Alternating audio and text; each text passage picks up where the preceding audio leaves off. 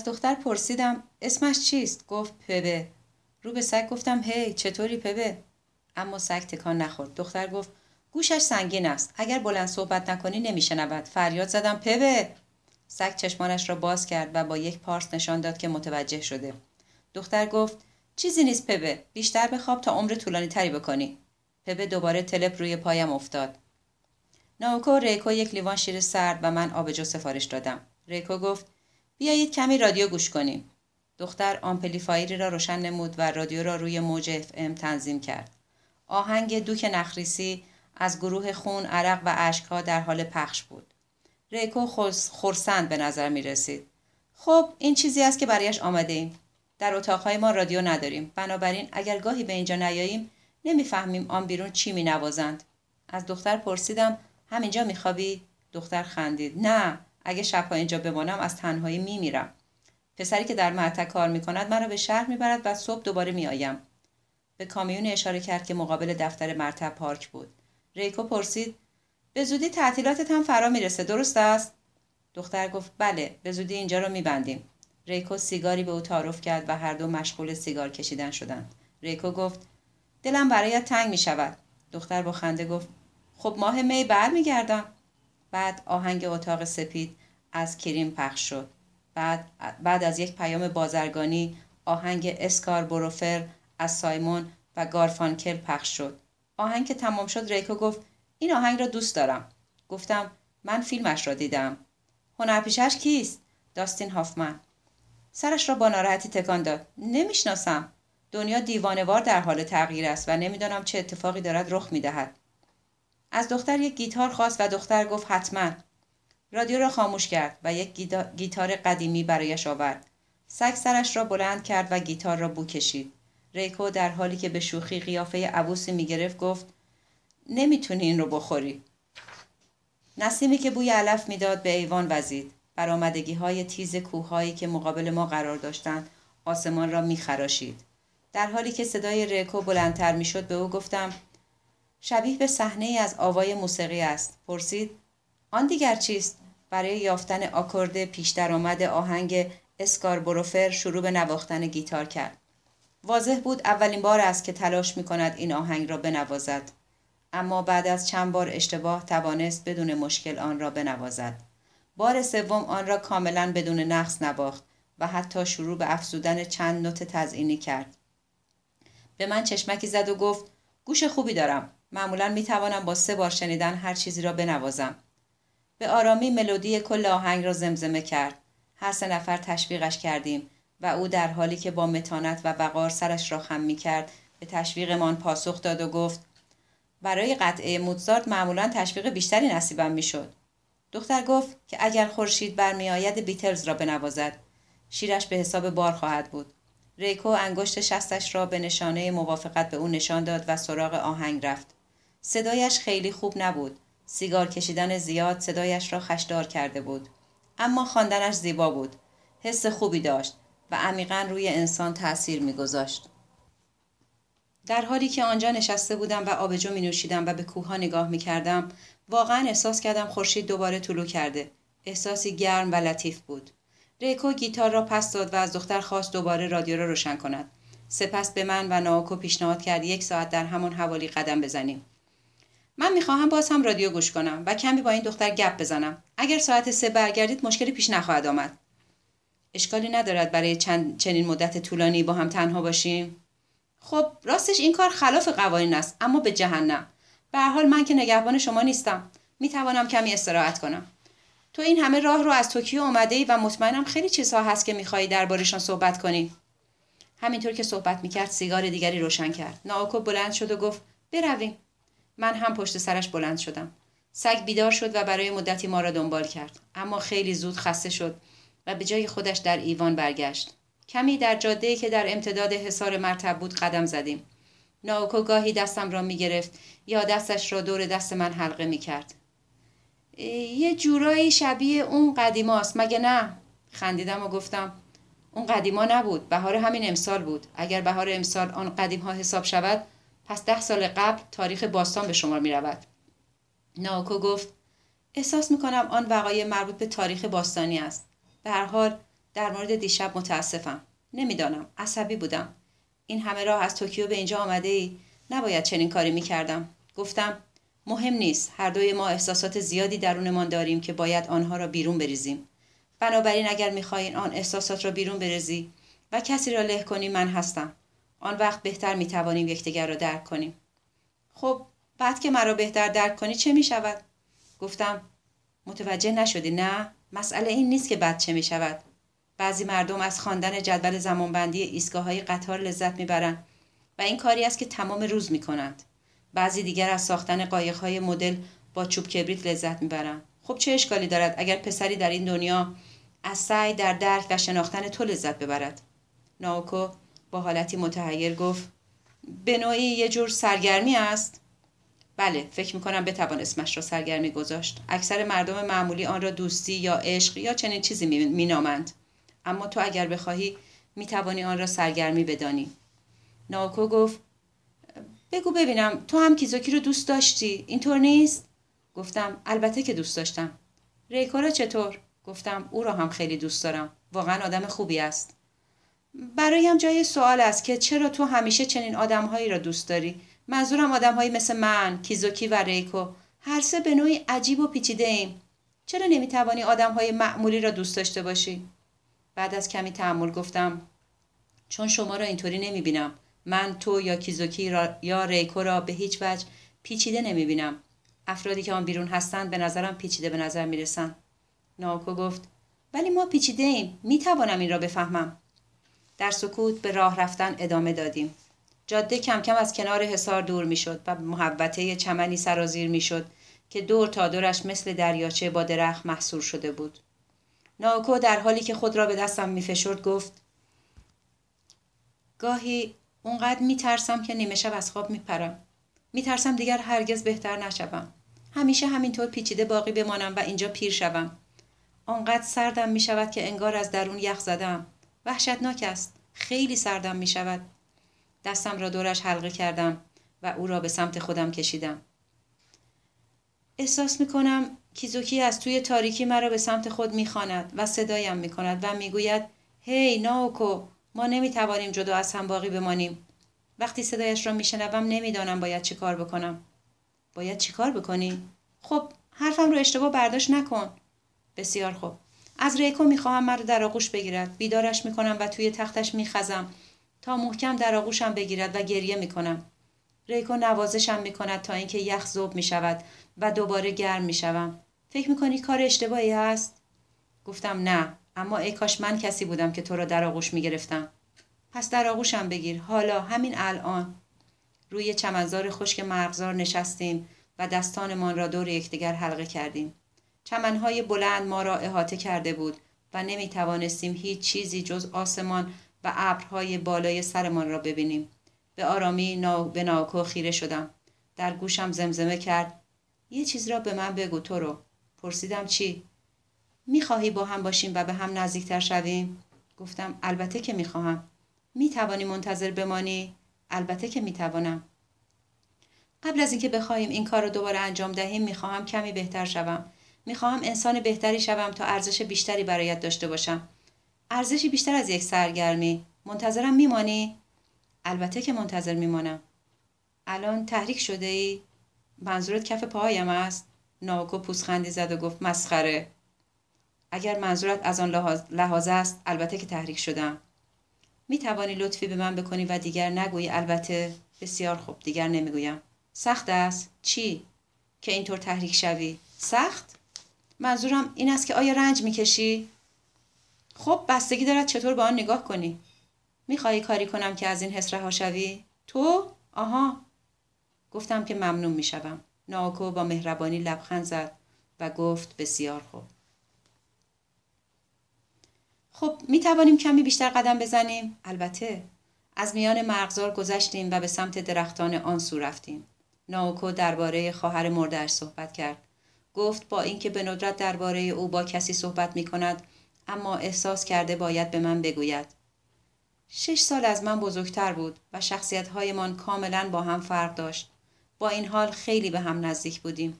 هیچ وقت دعوا نکردیم. حتی یک بار. راست می‌گویم. البته با آن فاصله سنی دیگر چیز زیادی برای دعوا نداشتیم.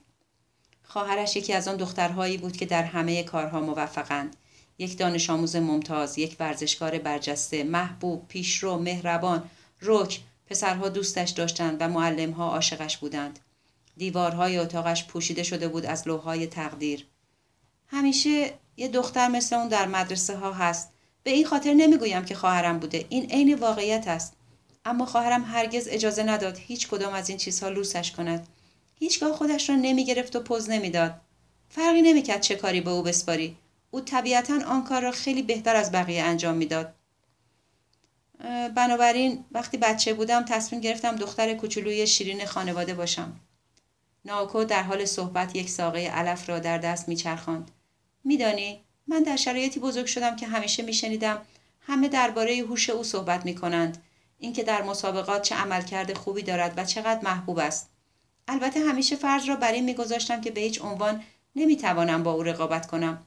اما حداقل صورتم کمی زیباتر از او بود بنابراین حدس می‌زنم والدینم تصمیم گرفتند مرا به عنوان بچه با نمک و جذابشان بار بیاورند و از همان اول مرا در آن نوع مدارس ثبت نام کردند لباس های مخملی و بلوز های پرزرق و برق و کفش های چرمی درجه یک به تنم می کردن و مرا توی کلاس های پیانو و باله ثبت نام می کردن.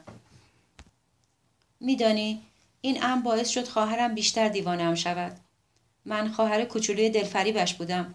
هدایای زیبای کوچک برایم می خرید و مرا همه جا با خودش می برد. توی تکالیف درسی کمکم می کرد. حتی مرا با خود سر قرارهایش می برد. بهترین خواهر بزرگی بود که کسی می توانست داشته باشد. هیچ کس نفهمید چرا خودش را کشت. درست مثل کیزوکی. دقیقا همانند او. خواهرم هم 17 سال داشت و هرگز هیچ نشانه مبنی بر اینکه می‌خواهد دست به خودکشی بزند از خود بروز نداد. هیچ یادداشتی هم نگذاشت. هیچ یادداشتی هم نگذاشت. دقیقا مثل کیزوکی خودکشی کرد. اینطور فکر نمی کنی؟ همینطور به نظر می رسد. همه می‌گفتند او خیلی باهوش بوده یا خیلی کتاب خوانده واقعا هم, واقعا هم خیلی کتاب می‌خواند صدها کتاب داشت بعد از مرگش یک عالمه از آنها را خواندم خیلی ناراحت کننده بود نظراتش را در حاشیه کتابها نوشته و گلها و نامه های دوستانش را لای کتابها گذاشته بود هر وقت در حین خواندن کتابها به این یادداشتها یا گلها و نامه ها می رسیدم گریه می کردم. خیلی گریه کردم. برای چند لحظه ساکت شد و دوباره ساقه علف را چرخاند. از آن نوع افرادی بود که خودش به کارهایش می رسید. هرگز از کسی کمک نمی‌خواست یا مشورت نمی گرفت. فکر می کنم این مسئله هیچ ربطی به غرور او نداشت. او فقط کاری را می کرد که به نظرش طبیعی بود. پدر و مادرم به این امر عادت کرده بودند و فکر می کردن اگر تنهایش بگذارند اتفاقی برایش نمی افتد. من همیشه برای مشورت سراغش می رفتم و او همیشه آماده کمک به من بود. اما خودش هرگز برای کمک گرفتن پیش کسی نرفت. همه کارهای ضروری را به تنهایی انجام می‌داد. هرگز عصبانی یا بد اخلاق نمی‌شد. این عین واقعیت است. واقعا این گونه بود. اصلا اقراق نمی کنم. بیشتر دخترها در زمان پریودشان یا اوقات دیگر بد اخلاق می شوند و عصبانیتشان را سر دیگران خالی می کنند.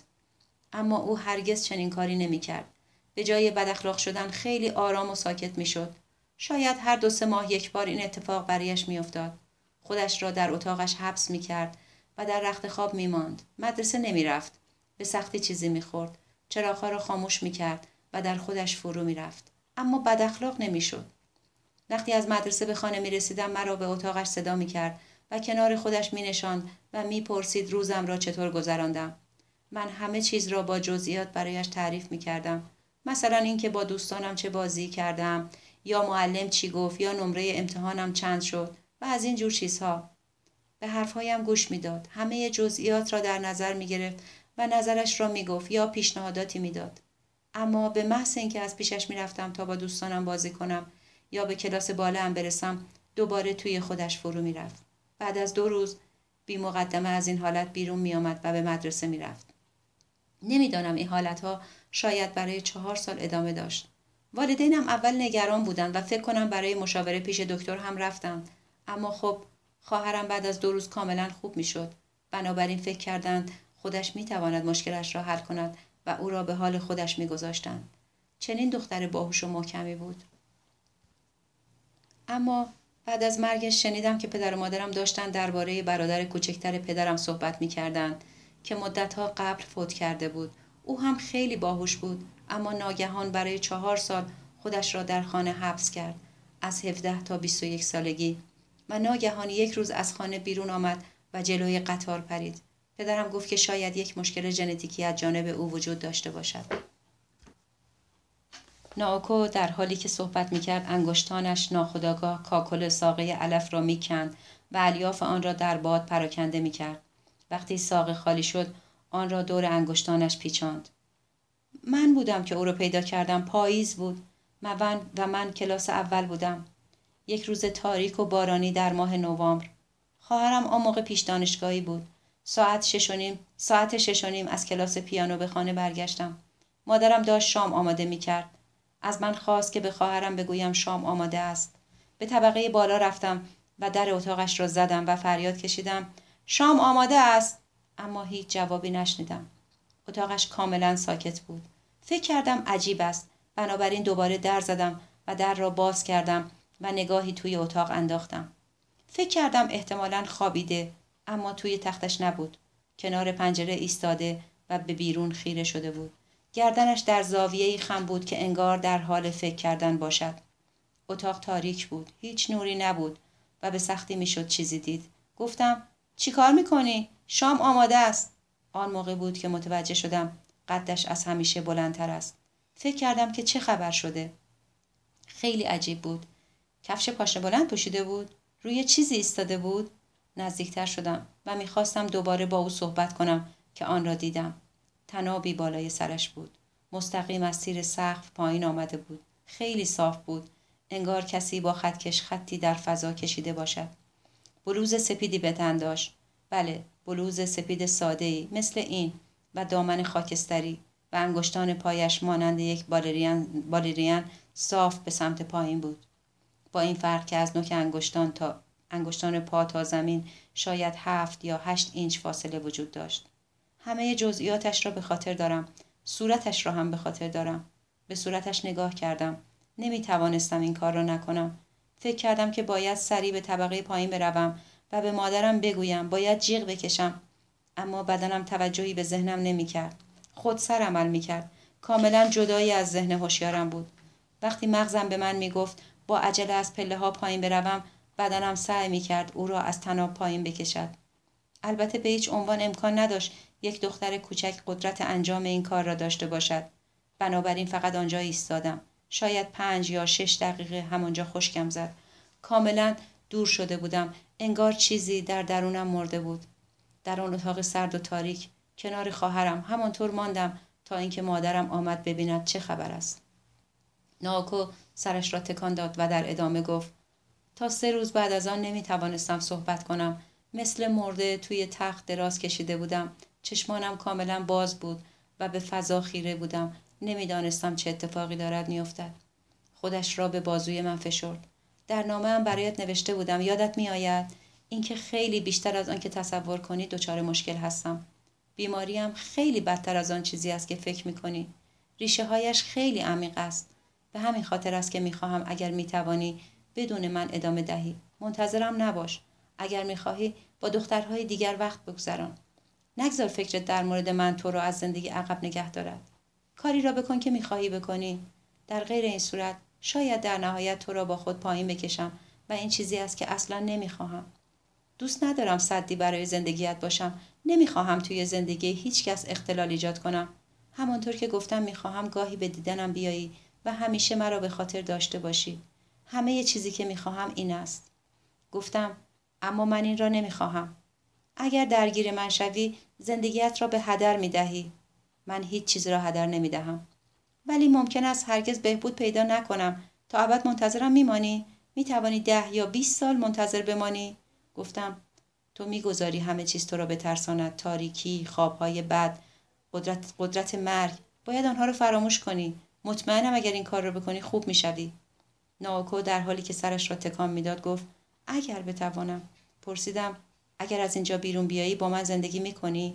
آن وقت می‌توانم از تو در مقابل تاریکی و خوابهای بد محافظت کنم. هر زمان که اوضاع بد پیش برود من به جای ریکو تو را در آغوش می‌گیرم.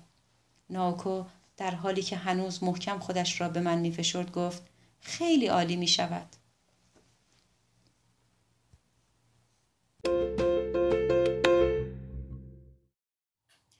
صفحه 199 کمی قبل از ساعت سه به کافه برگشتیم. ریکو در حال کتاب خواندن و گوش کردن به دومین کنسرتو پیانو یوهان برامس از رادیو بود. چیزی فوقالعاده در آهنگ برامس وجود داشت. آن هم در انتهای مرغزار پوشیده از چمن که تا چشم کار می‌کرد نمی‌شد کسی را دید. ریکو با صدای ویولونسلی که در پرده سوم شروع شده بود سوت می‌زد. با خاص و بوهم زمانی این آهنگ را گوش می‌دادم. مدتها قبل.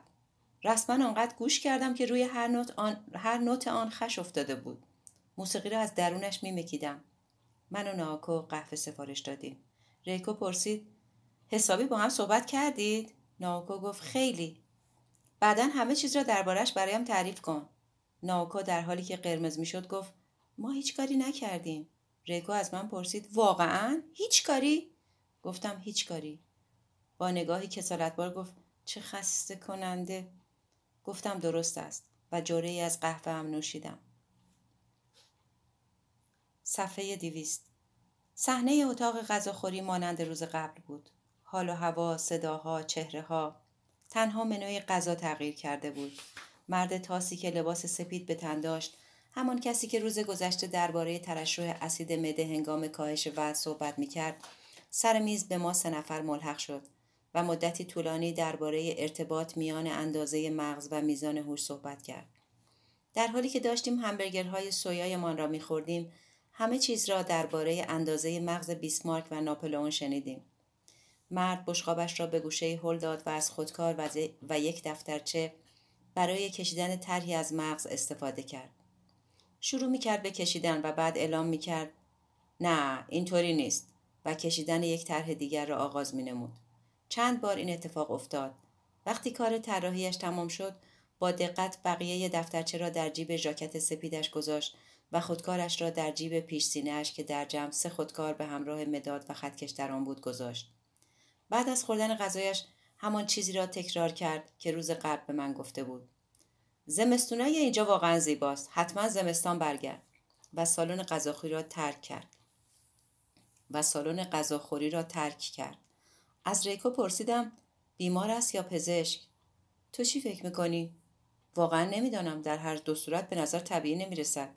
ناوکو گفت پزشک است دکتر میاتا ریکو گفت درست است اما شرط میبندم که دیوانه ترین آدم اینجاست ناوکو پاسخ داد آقای امورای نگهبانم تا اندازه دیوانه است ریکو در حالی که داشت کلم بروکلی توی بشقابش را می‌برید با سر تایید کرد درست است. هر روز صبح این ورزش سبک دیوانوار را انجام می‌دهد و محملاتی را فریاد می‌زند. قبل از آمدن ناوکو دختری هم توی دفتر بود خانم کینوشیتا که سعی کرد خودش را بکشد. سال گذشته پرستار مردی به نام توکوشیما را که به شدت الکلی بود اخراج کردن. گفتم به نظر می رسد کارکنان و بیماران باید جایشان را با هم عوض کنند. ریکو در حالی که چنگالش را در هوا میچرخاند گفت زدی به هدف. بالاخره داری می‌فهمی اینجا چطور کار می‌کند. گمان کنم ریکو گفت آنچه ما را خیلی طبیعی می‌کند دانستن این واقعیت است که طبیعی نیستیم وقتی به اتاق برگشتیم من و ناکو کارت بازی کردیم و ریکو با گیتار یکی از آهنگهای باخ را تمرین کرد سپس استراحتی به خود داد و سیگاری روشن کرد و از من پرسید فردا چه ساعتی می روی؟ گفتم فاصله بعد از صبحانه اتوبوس ساعت نه می آید. به این ترتیب می توانم فردا شب سر کارم باشم. چه بد خیلی خوب می شد اگه می تونستی بیشتر بمانی. در حالی که می خندیدم گفتم اگر زیاد بمانم شاید آخرش من هم همینجا زندگی کنم. ریکو گفت شاید. سپس رو به ناوکو ادامه داد آه بله باید بروم و مقداری انگور از اوکا بگیرم کاملا فراموش کرده بودم ناوکو پرسید می‌خواهی من هم با تو بیایم نظرت چیست که آقای واتانابه را چند دقیقه تو قرض بگیرم ناوکو گفت بسیار خوب ریکو در حالی که دست مرا می‌گرفت گفت خوب است. بیا مثل دیروز دوتایی یک بار دیگر برای قدم زدن شبانه برویم. امشب تا آخر پیش می‌رویم. ناوکو در حالی که پوزخند می‌زد گفت بسیار خوب. هر کاری که دوست دارید بکنید. هوای شب خنک بود. ریکو ژاکت کشباف آبی کمرنگی روی پیراهنش به تن داشت و در حالی که دستانش را در های شلوار جین فرو کرده بود راه می‌رفت. نگاهی به آسمان انداخت. مانند سگ هوا را استشمام کرد و گفت بوی باران میآید. من هم بو کشیدم اما چیز خاصی حس نکردم. درست بود انبوهی از ابر ماه را پوشانده بود. ریکو گفت اگر به اندازه کافی اینجا بمانی با استشمام بوی هوا می توانی وضعیت هوا را پیش بینی کنی. وارد منطقه جنگلی شدیم. جایی که خانه کارکنان در آن قرار داشت. ریکو به من گفت یک دقیقه منتظر بمانم. بعد به سمت در اصلی یکی از خانه ها رفت و زنگ خانه را زد. زنی در را باز کرد که بدون شک خانم خانه بود. آنجا ایستاد کمی با ریکو صحبت کرد و خندید. سپس توی خانه ناپدید شد و با کیسه بزرگی برگشت. ریکو از او تشکر کرد. شب بخیر گفت و به جایی آمد که من منتظرش ایستاده بودم. در کیسه را باز کرد و گفت نگاه کن. خوشه های بزرگی از انگور توی کیسه بود. انگور دوست داری؟ عاشقش هستم. خوشه بالایی را به من داد. می توانی بخوری شسته شدند در حالی که انگور میخوردیم و هسته و پوستشان را روی زمین تف می کردیم شروع به قدم زدن کردیم انگورها تازه و خوشمزه بودند گاهی به پسرشان پیانو درس می دهم و آنها هم چیزهای مختلفی به من می دهند. شرابی که داریم از طرف آنها می رسد. گاهی اوقات از آنها می خواهم که از شهر کمی برایم خرید کنند. گفتم دوست دارم بقیه داستانی را بشنوم که دیشب داشتی تعریف می کردی. ریکو گفت بسیار خوب اما اگه باز هم شب دیر برویم شاید ناکو به ما مشکوک شود. خطرش را میپذیرم. قبول اما امشب کمی سرد است. نظرت چیست که به جای گرمتری برویم؟ وقتی به زمین تنیس نزدیک شدیم به سمت چپ پیچید. از پلکان باریکی پایین رفتیم و به جایی رسیدیم که چند انبار مانند بلوک خانه ها قرار داشت. ریکو در نزدیکترین انبار را باز کرد. داخل شد و چراغ را روشن کرد و گفت بیا اما اینجا چیز زیادی برای تماشا ندارد. انبار حاوی ردیفی از چوبسکی های تمیز و چکمه بود و روی زمین انبوهی از تجهیزات برفروبی و کیسه های سنگ نمک انبار شده بود. عادت داشتم زمانی که می‌خواستم تنها باشم برای تمرین گیتار به اینجا بیام. دنج خوب است مگه نه؟ ریکو روی یک کیسه نمک نشست و به من گفت که کنارش بنشینم. کاری را که گفت انجام دادم. اینجا تهویه خوبی ندارد. ناراحت می‌شوی اگر سیگار بکشم؟ گفتم نه اصلا. با اخ گفت این عادتی است که به نظر می رسد نمی توانم ترکش کنم. اما با لذتی آشکار سیگارش را روشن کرد. افراد زیادی نیستند که به اندازه ریکو از کشیدن تنباکو لذت ببرند. من شروع به خوردن انگورم کردم. با دقت یک به یک پوستشان را میکندم و پوست و هستهشان را در قوطی حلبی میانداختم که نقش سطل زباله را داشت. ریکو پرسید خب بگذار ببینم دیشب تا کجا تعریف کردم؟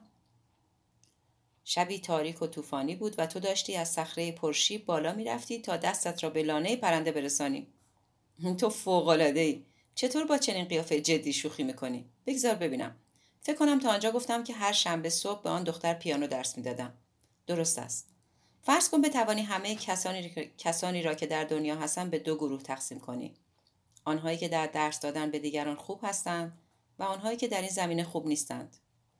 من تا حد زیادی به گروه اول تعلق داشتم.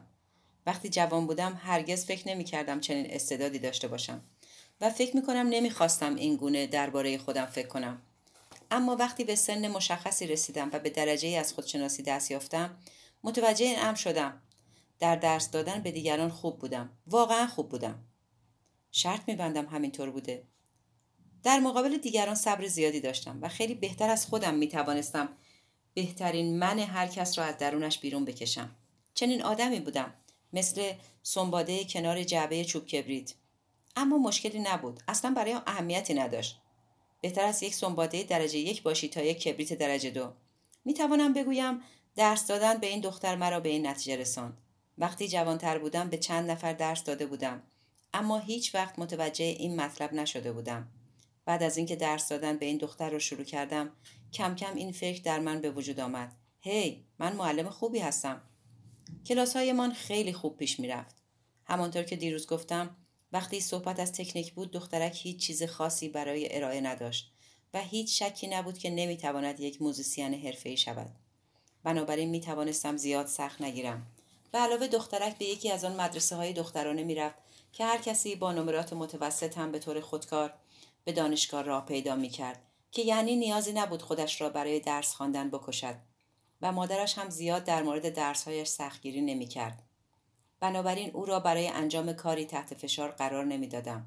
از همون اولین باری که او را دیدم فهمیدم از آن نوع دخترهایی نیست که بتوانی به انجام کاری مجبورش کنی.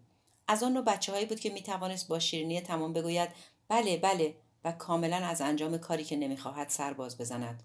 بنابراین اول اجازه می‌دادم قطعات را هر طور که می‌خواهد بنوازد صد درصد به روش خودش سپس همان قطعه را به چند روش مختلف برایش می و دو نفری بحث می کردیم که کدام قطعه بهتر است یا او کدام روش را بیشتر از بقیه دوست دارد. بعد به او می گفتم که دوباره همان قطعه را بنوازد و این بار اجرایش ده برابر از بار اول بهتر می شد. خودش می‌فهمید چه کارهایی باعث بهتر شدن اجرایش می‌شد و آن نکات را به اجرایش اضافه می‌کرد ریکو لحظه مکس کرد و به انتهای درخشان سیگارش چشم دوخت. من بدون آنکه چیزی بگویم به خوردن انگور ادامه دادم. می‌دانم که در موسیقی نسبتا استعداد دارم اما آن دختر از من بهتر بود. همیشه فکر می‌کردم چقدر حیف است. فکر می‌کردم اگر با یک معلم خوب کارش را شروع کرده و به خوبی آموزش دیده بود می‌توانست خیلی پیشرفت کند. اما اشتباه می‌کردم. دخترک از آن نوع بچه هایی نبود که بتواند یک آموزش مناسب را تحمل کند. چنین انسانهایی هم وجود دارند. اولش فکر می‌کنی فوقالعاده اند. می‌توانند با یک نگاه قطعات به شدت دشوار را بخوانند و خیلی خوب بنوازند. می‌بینی که چنین کاری را انجام می‌دهند و دست باچه می‌شوی. فکر می‌کنی اگر میلیون ها سال هم بگذرد نمی‌توانم چنین کاری را انجام دهم. اما همین این افراد نمی‌توانند از آن فراتر بروند. چرا؟ چون تلاشی نمی‌کنند. آنها هرگز هیچ انضباطی برای خود قائل نشدند فاسد شدند به اندازه کافی استعداد داشتند که بتوانند بدون هیچ تلاشی قطعات را به خوبی اجرا کنند و همیشه از کودکی به آنها گفته شده که چقدر فوقالعادهاند. بنابراین سخت کار کردن به نظرشان احمقانه می‌رسد. قطعه را انتخاب می کنند که بقیه بچه ها باید سه هفته رویش کار کنند. نصف این زمان را صرف می کنند و آن را آماده و اجرا می کنند بنابراین معلم فرض می کند که آنها به اندازه کافی روی آن قطعه کار کردند و اجازه می‌دهد به سراغ قطعه دیگر بروند قطعه بعد را هم با صرف نصف زمان دیگران کامل می کنند و سراغ قطعه بعدی می روند. هرگز نمی‌فهمند سختگیری از جانب معلم چه معنایی دارد. آنها عناصر حیاتی را که برای شخصیت بخشیدن به یک ساختمان لازم است کم دارند. غمانگیز است. من خودم هم چنین تمایلاتی داشتم. اما خوشبختانه معلم بسیار سختگیری داشتم و بنابراین توانستم با آنها مقابله کنم. به هر حال درس دادن به او لذت بخش بود مثل رانندگی با یک ماشین اسپورت در بزرگراه که به کوچکترین حرکت دست جواب می دهد و گاهی اوقات هم بیش از حد سریع جواب می دهد. راه درس دادن به چنین بچه هایی این است که نباید زیاد آنها را تحسین کنی. آنقدر به تحسین عادت کردند که برایشان بیمعنی شده. باید عاقلانه با آنها برخورد کنی نباید به انجام کاری مجبورشان کنی باید اجازه دهی خودشان برای خودشان انتخاب کنند و نباید اجازه دهی با عجله از یک شاخه به شاخه دیگر بپرند باید کاری کنی که بیستند و فکر کنند همین. اگر این کارها را انجام دهی نتیجه خوبی می‌گیری. ریکو سیگارش رو روی زمین انداخت و آن را له کرد. سپس انگار بخواهد خود را آرام کند نفس عمیقی کشید. وقتی درسش تمام می‌شد چایی میخوردیم و با هم حرف می‌زدیم. گاهی اوقات سبک های مختلف پیانوی جاز را به او معرفی می‌کردم. مثلا این باد پاول است یا این تلونیوس مانک است. اما بیشتر, بیشتر او صحبت می‌کرد و چه گوینده قهاری هم بود. می توانست سریع تو را جذب کند. همانطور که دیروز گفتم فکر می کنم بیشتر چیزهایی را که می‌گفت از خودش در می آورد. اما حرفهایش خیلی جالب بود. بیننده باهوشی بود. خیلی دقیق از زبان استفاده می کرد حرف زدنش تند و تیز و بامزه بود. می توانست احساسات تو را به جنبش درآورد. بله واقعا در این کار خیلی خوب بود. در به جنبش درآوردن احساسات مردم. تو را تحت تاثیر قرار می‌داد و خودش هم می‌دانست که چنین قدرتی دارد. میکوشید تا آنجا که می‌تواند با مهارت و به صورت موثر از این قدرتش استفاده کند. می‌توانست کاری کند تا هر احساسی را که او می‌خواست داشته باشی. خشم یا ناراحتی یا همدردی یا ناامیدی یا شادی. تنها برای امتحان قدرتهای خودش احساسات مردم را اداره می‌کرد. البته من این امر را بعدها فهمیدم. آن زمان هیچ نمی‌دانستم با من چه می‌کند. ریکو سرش را تکان داد و چند انگور خورد و ادامه داد.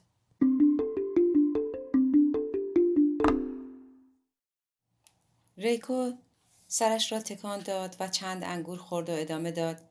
یک نوع بیماری بود. دخترک مریض بود. مانند سیبی فاسد که بقیه سیبها را هم خراب می‌کرد و هیچکس نمی‌توانست او را درمان کند.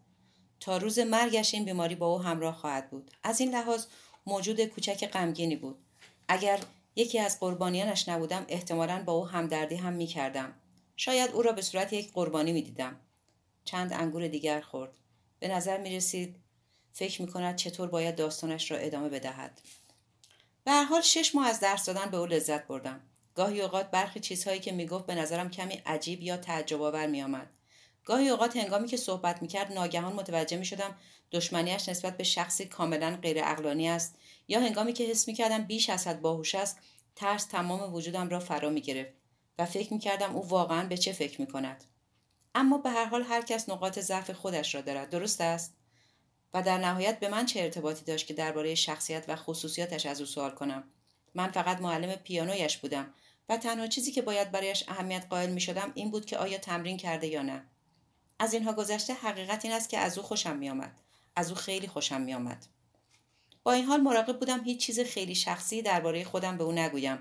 حس ششم به, ششمم به من می گفت که بهتر است در مورد چنین چیزهایی صحبت نکنیم.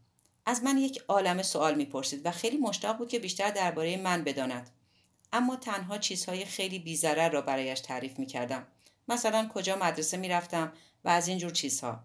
می‌گفت می‌خواهد بیشتر درباره من بداند اما من به او گفتم که چیزی برای گفتن وجود ندارد. زندگی خسته کننده ای دارم. همسر و فرزندی معمولی و یک دنیا کار در خانه. مستقیما و با حالتی مظلومانه به چشمانم خیره می‌شد و می‌گفت ولی من خیلی از شما خوشم میآید.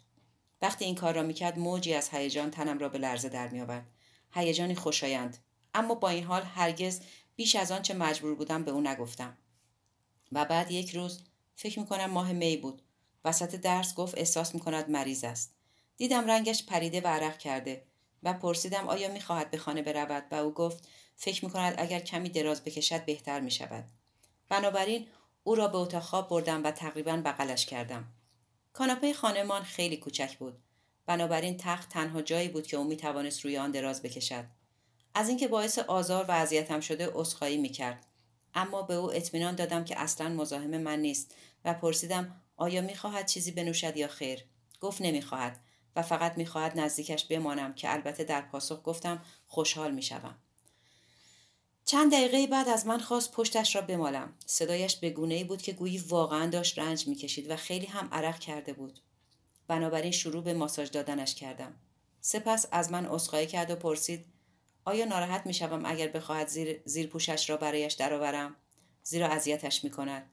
خب نمی‌دانم. این کار را برایش انجام دادم. بروز تنگی به تن داشت. مجبور شدم دکمه هایش را باز کنم تا دستم به پشتش برسد و قلاب لباسش را باز کنم. اندامش برای یک دختر سیزده ساله کمی بیش از حد بزرگ بود. لباس زیرش هم کودکانه نبود بلکه لباسی بود گران قیمت برای زنی بالغ. البته آن زمان من توجه چندانی به این امر نکردم. و مثل یک احمق به ماساژ دادن پشتش ادامه دادم. با صدای رقت انگیزش به عذرخواهی کردن ادامه داد. انگار واقعا متاسف است و من هم مدام می‌گفتم اشکالی ندارد اشکالی ندارد. ریکو خاکستر سیگارش رو روی زمین ریخت. آن زمان من دیگر انگور نمیخوردم و تمام توجه هم به داستانش منعطف شده بود. بعد از مدتی شروع کرد به گریستن پرسیدم چی شده گفت هیچی گفتم واضح است که برای هیچی گریه نمی کنی راستش رو به من بگو. چه چیزی آزارت می‌دهد؟ بعد شروع به صحبت کرد. گاهی اوقات این گونه می‌شوم. نمی‌دانم چی کار کنم. خیلی تنها و غمگینم. نمی‌توانم با کسی صحبت کنم. و هیچ کس هم به من اهمیت نمی‌دهد. خیلی دردناک است. به همین خاطر این گونه می‌شوم. شبها نمی‌توانم بخوابم. اشتها ندارم. تنها چیزی که منتظرش هستم آمدن به اینجا برای درسهایم است. گفتم می توانی با من صحبت کنی. بگو چرا چنین اتفاقی برایت میافتد؟ گفت که اوضاع در خانه خوب نیست. گفت نمی‌تواند والدینش را دوست داشته باشد و اینکه آنها هم او را دوست ندارند. پدرش با زن دیگری است و به ندرت به آنها سر می‌زند و این امر مادرش را تقریبا دیوانه می کند و او هم این خشم را سر دخترک خالی می کند و هر روز او را می‌زند و اینکه از خانه رفتن متنفر است. دختر دیگر واقعا داشت ناله می‌کرد و چشمان زیبایش غرق در اشک بود. این صحنه آنقدر قطنگیز بود که خدا را هم به گریه میانداخت. به او گفتم اگر رفتم به خانه اینقدر برایش وحشتناک است می‌تواند هر وقت دوست دارد به خانه من بیاید. وقتی این را شنید دستانش را دورم حلقه کرد و گفت آه خیلی متاسفم. اما اگر تو را نداشتم نمی‌دانستم چیکار کنم. لطفا به من پشت نکن. اگر این کار را بکنی جای دیگری برای رفتن ندارم. خب نمی‌دانم. او را در آغوش گرفتم و نوازشش کردم و گفتم که اشکالی ندارد. او هم دستانش را دورم حلقه کرده بود و پشتم را نوازش می‌کرد. خیلی زود احساس خیلی عجیبی کردم. کل بدنم داغ شده بود. منظورم این است که با این دختر بسیار زیبا توی تخت بودم. سرانجام به ذهنم خطور کرد او یک همجنسگرای سفت و سخت است. قبلا یک بار این اتفاق برایم افتاده بود. زمانی که مدرسه می‌رفتم سال ششم. آن زمان بود که به او گفتم بس کند. گفت آه لطفا فقط یک کمی بیشتر. من خیلی تنها هستم. خیلی تنها هستم. لطفا حرفم رو باور کن. تو تنها کسی هستی که دارم. آه لطفا به من پشت نکن. دستم را گرفت. هیچ نمی‌دانستم چه باید بکنم. فقط مثل دیوانه ها تکرار می کردم نه. نه. نه. نه. نه. انگار فلج شده بودم. نمی توانستم حرکت کنم. در مدرسه توانسته بودم آن دختر را حل بدهم. اما در آن لحظه هیچ کاری نمی توانستم بکنم بدنم از دستورات مغزم اطاعت نمی کرد. اکنون که با آن فکر می کنم به نظرم باور نکردنی می رسد. منظورم این است که این کار اقلانی نیست. اینطور فکر نمی کنی؟ اما در آن زمان مانند آن بود که مرا جادو کرده. ریکو از گفتن دست کشید تا پوکی به سیگارش بزند. به من نگاه کرد و گفت میدانی این اولین باری است که در این باره با مردی صحبت می‌کنم این را به تو می‌گویم چون فکر می‌کنم باید بگویم. اما به نظرم خیلی خجالت آور است. چون نمی‌دانستم چه بگویم گفتم متاسفم. این حالت مدتی ادامه پیدا کرد. واقعا فوقالعاده بود. مانند بال درآوردن. فکر می‌کنم تمام فیوزهای مغزم پریده بود.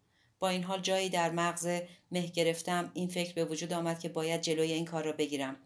اگر اجازه دهم یک بار این اتفاق بیفتد دیگر هرگز نمی‌توانم آن را متوقف کنم و اگر بخواهم رازی مانند این را در درونم حمل کنم دوباره مغزم کاملا به هم خواهد ریخت. به دخترم هم فکر کردم اگر مرا این گونه ببیند چه می شود قرار بود شنبه ها تا ساعت سه در خانه والدینم بماند. اما اگر ناگهان به خانه برمیگشت چه؟ این فکر باعث شد تا قدرتم را جمع کنم و از تخت بلند شوم. فریاد زدم بس کن لطفا بس کن. اما او دست بر نمی داشت تنها کاری که می توانستم انجام دهم گریه کردن بود. یک بار دیگر فریاد زدم بس کن! و تا آنجا که می توانستم محکم به او سیلی زدم. بالاخره متوقف شد. سرش را بلند کرد و به چشمانم نگاه کرد. هر دو آنجا بودیم. به یکدیگر خیره شده بودیم. او سیزده سال داشت من سی و یک سال. اما نمی‌دانم.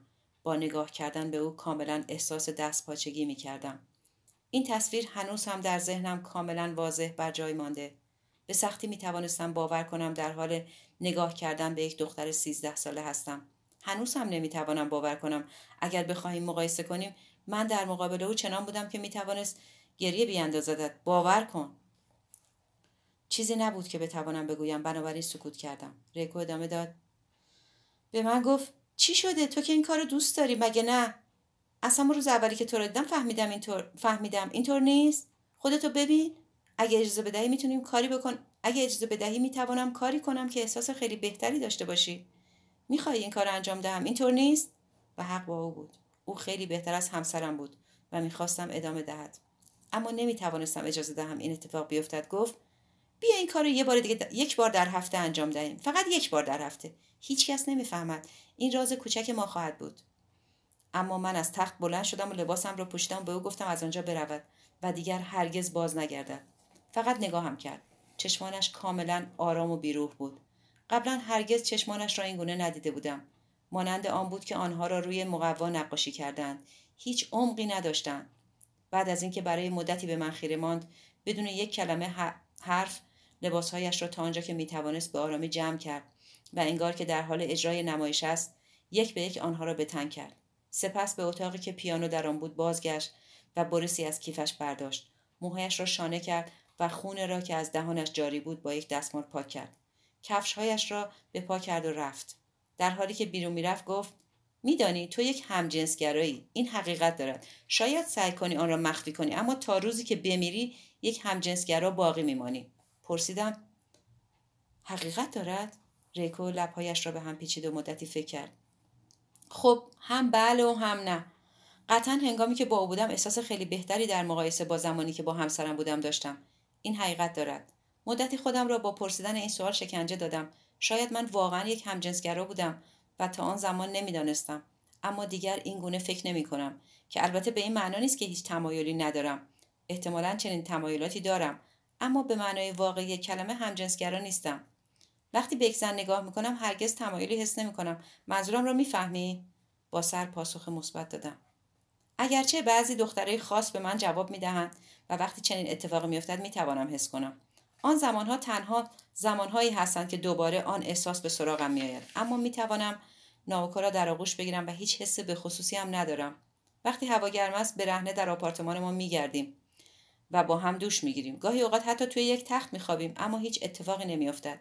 هیچ چیزی حس نمی‌کنم. می‌توانم ببینم بدن زیبایی دارد اما همین. در حقیقت ناوکو و من یک بار امتحان کردیم. تصور کردیم همجنسگراییم. می‌خواهی دربارش بشنوی؟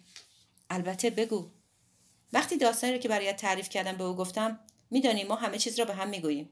ناوکو آزمایش کرد و روی هم امتحان کردیم. اما هیچ چیز درست نبود. فقط قلقلکم میآمد. فکر کردم از خنده میمیرم. حتی فکر به آن هم باعث می شود احساس خارش کنم. ناوکو خیلی خام بود. شرط میبندم از فهمیدن این موضوع خوشحال شدی. اگر راستش را بخواهی بله خوشحال شدم. ریکو در حالی که با نوک انگشت کوچکش کنار ابرویش را میخاران گفت به هر حال همین بود. بعد از اینکه آن دختر از خانهام رفت یک صندلی پیدا کردم و برای مدتی آنجا نشستم و در خودم فرو رفتم در حالی که از خودم میپرسیدم چه باید بکنم. می توانستم صدای خسته ضربان قلبم را از درون بدنم بشنوم. به نظرم می رسید وزن دستها و پاهایم میلیون ها تن شده و حسی که در دهانم داشتم مانند آن بود که حشره بید یا چیز دیگری را خورده باشم. دهانم کاملا خوش بود اما خودم را به حمام رساندم. چون می‌دانستم دخترم به زودی باز خواهد گشت. می‌خواستم همه نقاطی را که آن دختر دست زده بود تمیز کنم. با صابون بارها و بارها خودم را شستم. اما نمی توانستم از شر احساس لزجی که آن دختر باعثش بود خلاص شوم. می‌دانستم احتمالا این احساس ناشی از تصوراتم است اما دست خودم نبود. آن شب برای راحت شدن از این آلودگی از همسرم خواستم با من عشق بازی کند. البته چیزی به او نگفتم نمی توانستم تنها گفتم عجله نکند و او هم به حرفم گوش کرد. روی همه جزئیات تمرکز کرد و مدت خیلی خیلی طولانی کنارم ماند و من احساسی داشتم که در تمام زندگی مشترکم نداشتم. فکر می‌کنی چرا؟ چون اثر لمس انگشتان آن دختر هنوز در بدنم بود فقط به این خاطر. آه خدای من خیلی خجالت آور است. نگاه کن عرق کردم. باورم نمی شود دارم اینها رو می‌گویم. با من عشق بازی کرد. لذت بردم. ریکو لبخند زد و لبهایش یک بار دیگر در هم پیچید. اما حتی این راهکار هم موثر نبود. دو روز گذشت بعد سه روز گذشت و آن اثر انگشت هنوز همانجا بود و آخرین کلماتی که بیان کرده بود در سرم میپیچید. شنبه هفته بعد به خانهام نیامد. قلبم در تمام مدتی که انتظار میکشتم محکم میتپید. فکر می‌کردم اگر بیاید چه باید بکنم. نمی‌توانستم روی هیچ کاری تمرکز کنم. اما او نیامد. موجود کوچک مغروری بود که در نهایت توسط من شکست خورده بود. هفته بعد و هفته بعد از آن هم نیامد و خیلی زود یک ماه گذشت. فکر کردم با گذشت زمان اتفاقی را که افتاده فراموش می‌کنم اما نتوانستم. وقتی در خانه تنها بودم حضورش را احساس می‌کردم و اعصابم به هم میریخت. نمی توانستم پیانو بنوازم نمی توانستم فکر کنم. در طول ماه اول هیچ کاری نمی توانستم بکنم و سپس یک روز متوجه شدم وقتی از خانه بیرون می‌روم چیزی اشتباه است. همسایه ها با حالت عجیبی نگاهم می‌کردند در نگاهشان فاصله تازه حس می‌کردم. در احوال پرسی مانند همیشه معدب بودند اما تون و لحن صدایشان و رفتارشان نسبت به من عوض شده بود. زنی که همسایه من بود و عادت داشت هر از گاهی به من سر بزند از برخورد با من اجتناب می‌کرد. سعی کردم اجازه ندهم این چیزها اذیتم کند. اگر به چنین چیزهایی توجه کنی اولین علائم بیماری آشکار می شود. سپس یک روز یکی از زنان همسایه که با هم دوست بودیم به دیدنم آمد همسن بودیم و دختر یکی از دوستان مادرم بود که دخترش با دختر من یک مهد کودک می‌رفت و به همین خاطر تقریبا صمیمی بودیم. یک روز آمد و از من پرسید آیا شایعه وحشتناکی را که دربارهام پخش شده بود شنیدم از او پرسیدم چه شایعی گفت نمی‌توانم بگویم خیلی وحشتناک است. خب تا اینجا رو گفته باید بقیهش را بگویی. از گفتم به من سرباز می‌زد. اما سرانجام از زیر زبانش کشیدم. میدانی برای این به دیدنم اومده بود که بگوید بنابراین صد درصد بالاخره آن را می‌گفت. بر اساس گفته های او مردم می‌گفتند که من رسما یک همجنسگرا هستم و چندین بار به این خاطر به بیمارستان روانی رفتم. آنها گفته بودند که من لباس های دانشجوی پیانو هم را پاره و سعی کرده بودم به او تجاوز کنم. و هنگامی که او در مقابلم مقاومت کرده بود آنقدر محکم به او سیلی زده بودم که صورتش ورم کرده بود. البته همه این داستان ها زیر سر آن دختر بود که به اندازه کافی بد بود. اما چیزی که واقعا مرا شوکه کرد این بود که مردم موضوع بستری شدنم را می‌دانستند.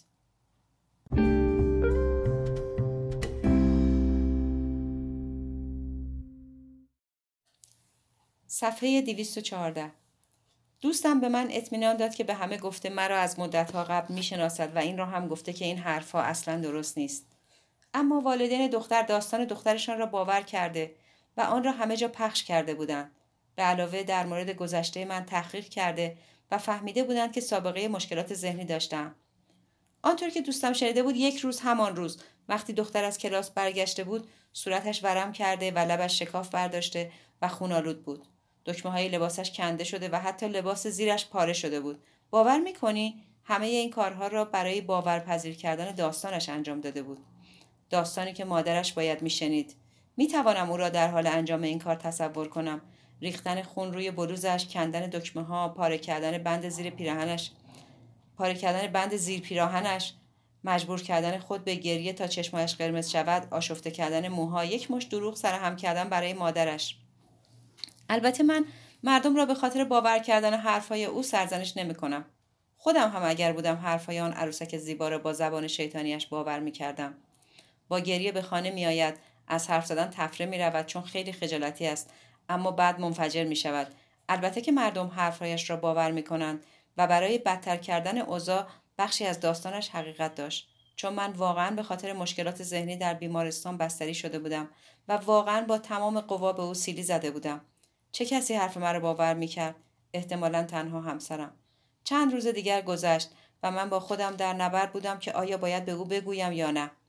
اما وقتی گفتم حرفم را باور کرد. هرچه را که آن روز اتفاق افتاده بود برایش گفتم. کارهایی که آن دختر با من کرده بود اینکه چگونه به او سیلی زده بودم درباره احساسم به او چیزی نگفتم. نمی توانستم بگویم. به هر حال همسرم عصبانی شد و اصرار کرد که باید مستقیما به سراغ خانواده دخترک برویم. گفت از اینها گذشته تو یک زن متعهلی با من ازدواج کرده و یک مادری امکان ندارد همجنسگرا باشی. چقدر مسخره است. اما من اجازه ندادم برود. تنها نتیجه این کار بدتر شدن همه چیز بود. می‌دانستم آن دختر مریض است. صدها انسان بیمار دیده بودم. بنابراین این را می‌دانستم. دخترک از درون فاسد بود. اگر یک لایه از آن پوست زیبایش را میکندی هیچ چیز به جز گوشت فاسد نمیافتی می‌دانم گفتنش وحشتناک است. اما حقیقت دارد می‌دانستم که مردم معمولی هرگز حقیقت را در مورد او متوجه نمی شدن و می‌دانستم که هیچ راهی برای برنده شدن وجود نداشت. دختر در کنترل احساسات بزرگسالان اطرافش مهارت زیادی داشت و ما هیچ مدرکی نداشتیم که حرفمان را ثابت کنیم. چه کسی باور می‌کرد یک دختر سیزده ساله برای ارزای تمایلات همجنسگرایانش برای یک زن سی ساله دام پن کرده باشد مهم نبود ما چه می‌گفتیم. مردم آنچه را که می‌خواستند باور می‌کردند. هرچه بیشتر مبارزه می‌کردیم آسیب پذیرتر می‌شدیم. تنها یک راه داشتیم. باید از آن محل می‌رفتیم. اگر بیشتر آنجا میماندیم استراب بر من غلبه می‌کرد و مغزم دوباره از هم میگسست. این اتفاق تقریبا داشت رخ می‌داد. باید از آنجا دور می‌شدیم. جایی دور می‌رفتیم. جایی که هیچ کس مرا نشناسد. اما همسرم آماده رفتن نبود. هنوز متوجه نشده بود من در چه مرحله بحرانی قرار داشتم. و زمان وحشتناکی هم بود. همسرم عاشق کارش بود و سرانجام موفق شده بود خانه ای برای خودمان بخرد. ما در یکی از آن خانه های کوچک پیش ساخته زندگی می کردیم و دخترمان هم در مهد کودکش راحت و آسوده بود. همسرم گفت یک لحظه صبر کن نمی‌توانیم همینطوری جمع کنیم و برویم. دیگر نمی‌توانم چنین کاری پیدا کنم. باید خانه را بفروشیم. باید یک مهد کودک دیگر پیدا کنیم. این کار حداقل دو ماه زمان می‌خواهد. به او گفتم من نمی‌توانم دو ماه صبر کنم. این مسئله یک بار و برای همیشه مرا از بین می‌برد. شوخی نمی کنم باور کن که می‌دانم چه می‌گویم. علائم همون موقع هم شروع شده بود. گوشهایم زنگ می‌زد و چیزهایی میشنیدم و نمی‌توانستم بخوابم. به همین خاطر همسرم پیشنهاد داد اول من بروم به تنهایی جایی بروم و او هم بعد از اینکه به کارها رسیدگی کرد نزدم بیاید. گفتم که نه نمی‌خواهم تنها بروم. اگر تو در کنارم نباشی از بین می‌روم. به تو احتیاج دارم لطفا مرا تنها نگذار مرا در آغوش گرفت و التماس کرد کمی دیگر تحمل کنم گفت فقط یک فقط یک ماه او در این مدت به همه کارها می رسید. رها کردن شغلش، فروختن خانه، برنامه ریزی های لازم برای مهد کودک، پیدا کردن یک شغل جدید. گفت شاید در استرالیا یک جای خالی داشته باشند. از من می‌خواست فقط یک ماه صبر کنم و همه چیز درست می‌شد. چه می توانستم بگویم؟ اگر مخالفت می کردم فقط تنها تر می شدم. ریکو آهی کشید و چراغ روی سقف نگاهی انداخت. اما من نمی توانستم یک ماه دیگر را تحمل کنم. یک روز دوباره شروع کرد شروع کرد.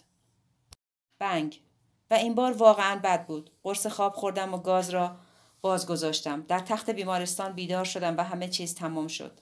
چند ماه طول کشید تا آنقدر آرام شوم که بتوانم فکر کنم و بعد از همسرم تقاضای طلاق کردم. به او گفتم این بهترین کار است هم برای او و هم برای دخترمان. گفت اصلا قصد ندارد از من جدا شود. گفت می توانیم از اول شروع کنیم می توانیم به جای دیگری برویم. فقط ما ستا و همه چیز را دوباره شروع کنیم. به او گفتم خیلی دیر شده. وقتی از من خواستی یک ماه صبر کنم همه چیز تمام شد. اگر واقعا می‌خواستی از اول شروع کنیم نباید آن حرف را به من می‌زدی حالا دیگر مهم نیست کجا می‌رویم دیگر مهم نیست چقدر دور می‌شویم چون همه چیز دوباره اتفاق میافتد و من من هم دوباره همین درخواست را از تو می‌کنم و باعث رنج و عذابت می‌شوم. دیگر نمی‌خواهم این کار را بکنم. در نهایت جدا شدیم. یا شاید بهتر است بگویم از او جدا شدم. اما او دو سال قبل دوباره ازدواج کرد. هنوز هم خوشحالم که مجبورش کردم مرا ترک کند. از صمیم قلب می‌گویم می‌دانستم بقیه عمرم همینطور میمانم و نمی‌خواستم کسی را با خودم پایین بکشم. نمی‌خواستم کسی را وادار به زندگی با این ترس دائمی کنم که ممکن است هر لحظه دیوانه شوم. او همسر فوقالعادهای بود یک همسر ایدئال وفادار قوی و صبور. کسی که می‌توانستم کاملا به او اعتماد کنم. هر کاری از دستش برمیآمد برای بهبودی من می‌کرد و من هم هر کاری می‌توانستم برای بهبودی کردم. هم به خاطر همسرم هم به خاطر دخترم. و باور داشتم که بهبودی یافتم. از زمانی که ازدواج کردم شش سال زندگی شادی داشتم. همسرم 99 درصد باعث بهبودیم شده بود. اما همان یک درصد مرا از پای درآورد. بنگ. هرچه که ساخته بودیم فرو ریخت. در کسری از ثانیه همه چیز تبدیل به هیچ شد و آن دختر کسی بود که این کار را کرد. ریکو تحصیگارهایی را که زیر پا کرده بود جمع کرد و آنها را در درون قوطی حلبی ریخت. داستان وحشتناکی است. خیلی سخت کار کردیم. خیلی سخت و دنیایمان را آجر به آجر ساختیم. آن وقت خیلی ساده همه چیز از بین رفت. قبل از اینکه بفهمیم همه چیز نابود شد. بلند شد و دستهایش را در جیب فرو کرد. بیا برگردیم دیر شده. آسمان تیره تر شده بود. ابرهای زخیمتر از از ابرهای زخیمتر از قبل آسمان را پوشانده بود. ماه دیده نمی‌شد. اکنون مانند ریکو می توانستم بوی باران را استشمام کنم. بوی انگور تازه هم با بوی باران ترکیب شده بود. ریکو گفت به همین خاطر است که نمی‌توانم اینجا رو ترک کنم. میترسم با دنیای بیرون ارتباط برقرار کنم. میترسم افراد جدید رو با افراد جدید روبرو شوم و احساسات تازه‌ای داشته باشم.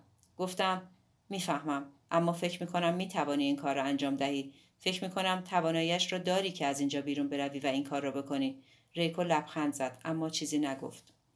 ناوکو با یک کتاب روی کاناپه نشسته بود. پاهایش را روی هم انداخته بود و در حالی که کتاب می‌خواند دستش را به شقیقش میفشرد به نظر می رسید انگشتانش هر کلمه ای را که وارد مغزش می شود لمس می کند و مورد آزمایش قرار می دهد. باران شروع شده بود و صدای قطره های باران روی سقف شنیده می شد.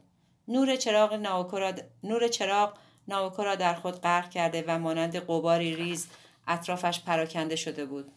بعد از آن گفتگوی طولانی با ریکو جوانی ناوکو به صورتی تازه مرا به خود جذب می کرد. ریکو در حالی که روی سر ناوکو دست می‌کشید گفت ببخشید که اینقدر دیر کردیم و ناوکو چشمانش را بالا ورد و پرسید خوش گذشت؟ ریکو گفت البته. از من پرسید دوتایی چه کردید؟ پاسخ دادم اجازه ندارم بگویم خانم. ناوکو با دهان بسته خندید و کتابش را کنار گذاشت. سپس ستایی با صدای باران انگور خوردیم.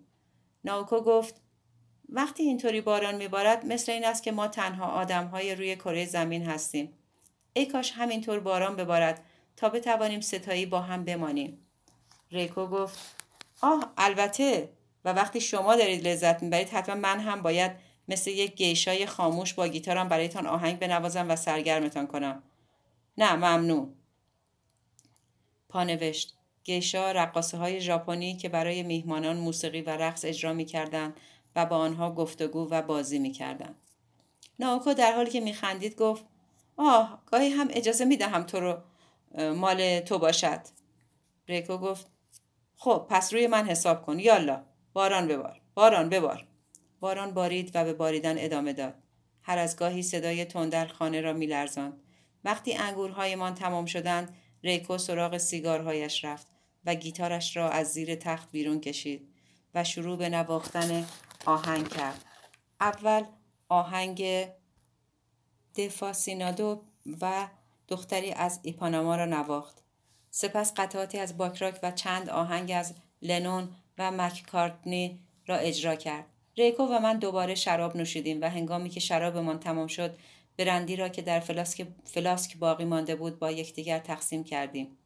وقتی آن شب ستایی مشغول صحبت شدیم چنان گرم و صمیمی بودیم که من هم مثل ناوکو آرزو کردم کاش باران همینطور به باریدن ادامه دهد در حالی که من نگاه می‌کرد پرسید بازم به دیدنم میایی گفتم البته که میایم و برایم نامه می نویسی هر هفته ریکو پرسید چند خط هم برای من به نامت اضافه می کنی؟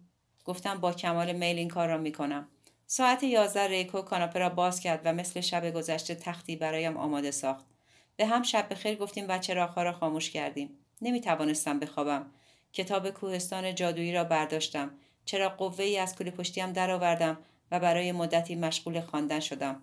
درست قبل از نیمه شب در اتاق خواب کمی باز شد و ناوکو آمد و توی تخت من خزید. برعکس شب گذشته ناوکو همان ناوکوی همیشگی بود. چشمانش تمرکز داشت. حرکاتش تند و چابک بود. دهانش را به گوشم نزدیک کرد و زمزمه کنان گفت نمی‌دانم نمی‌توانم بخوابم. گفتم من هم همینطور. کتابم را کنار گذاشتم و چرا قوه را خاموش کردم. به او خیره شدم. تاریکی و صدای باران ما را در بر گرفت. ریکو چه می شود؟ ریکو چه می شود؟ نگران نباش خوابیده و وقتی می خوابد واقعا می خوابد. سپس پرسید واقعا دوباره برای دیدنم میایی؟ البته که میآیم. حتی اگر نتوانم کاری برات انجام دهم در تاریکی با سر پاسخ مثبت دادم. با حرکت آرام او را در ذهنم حک کردم.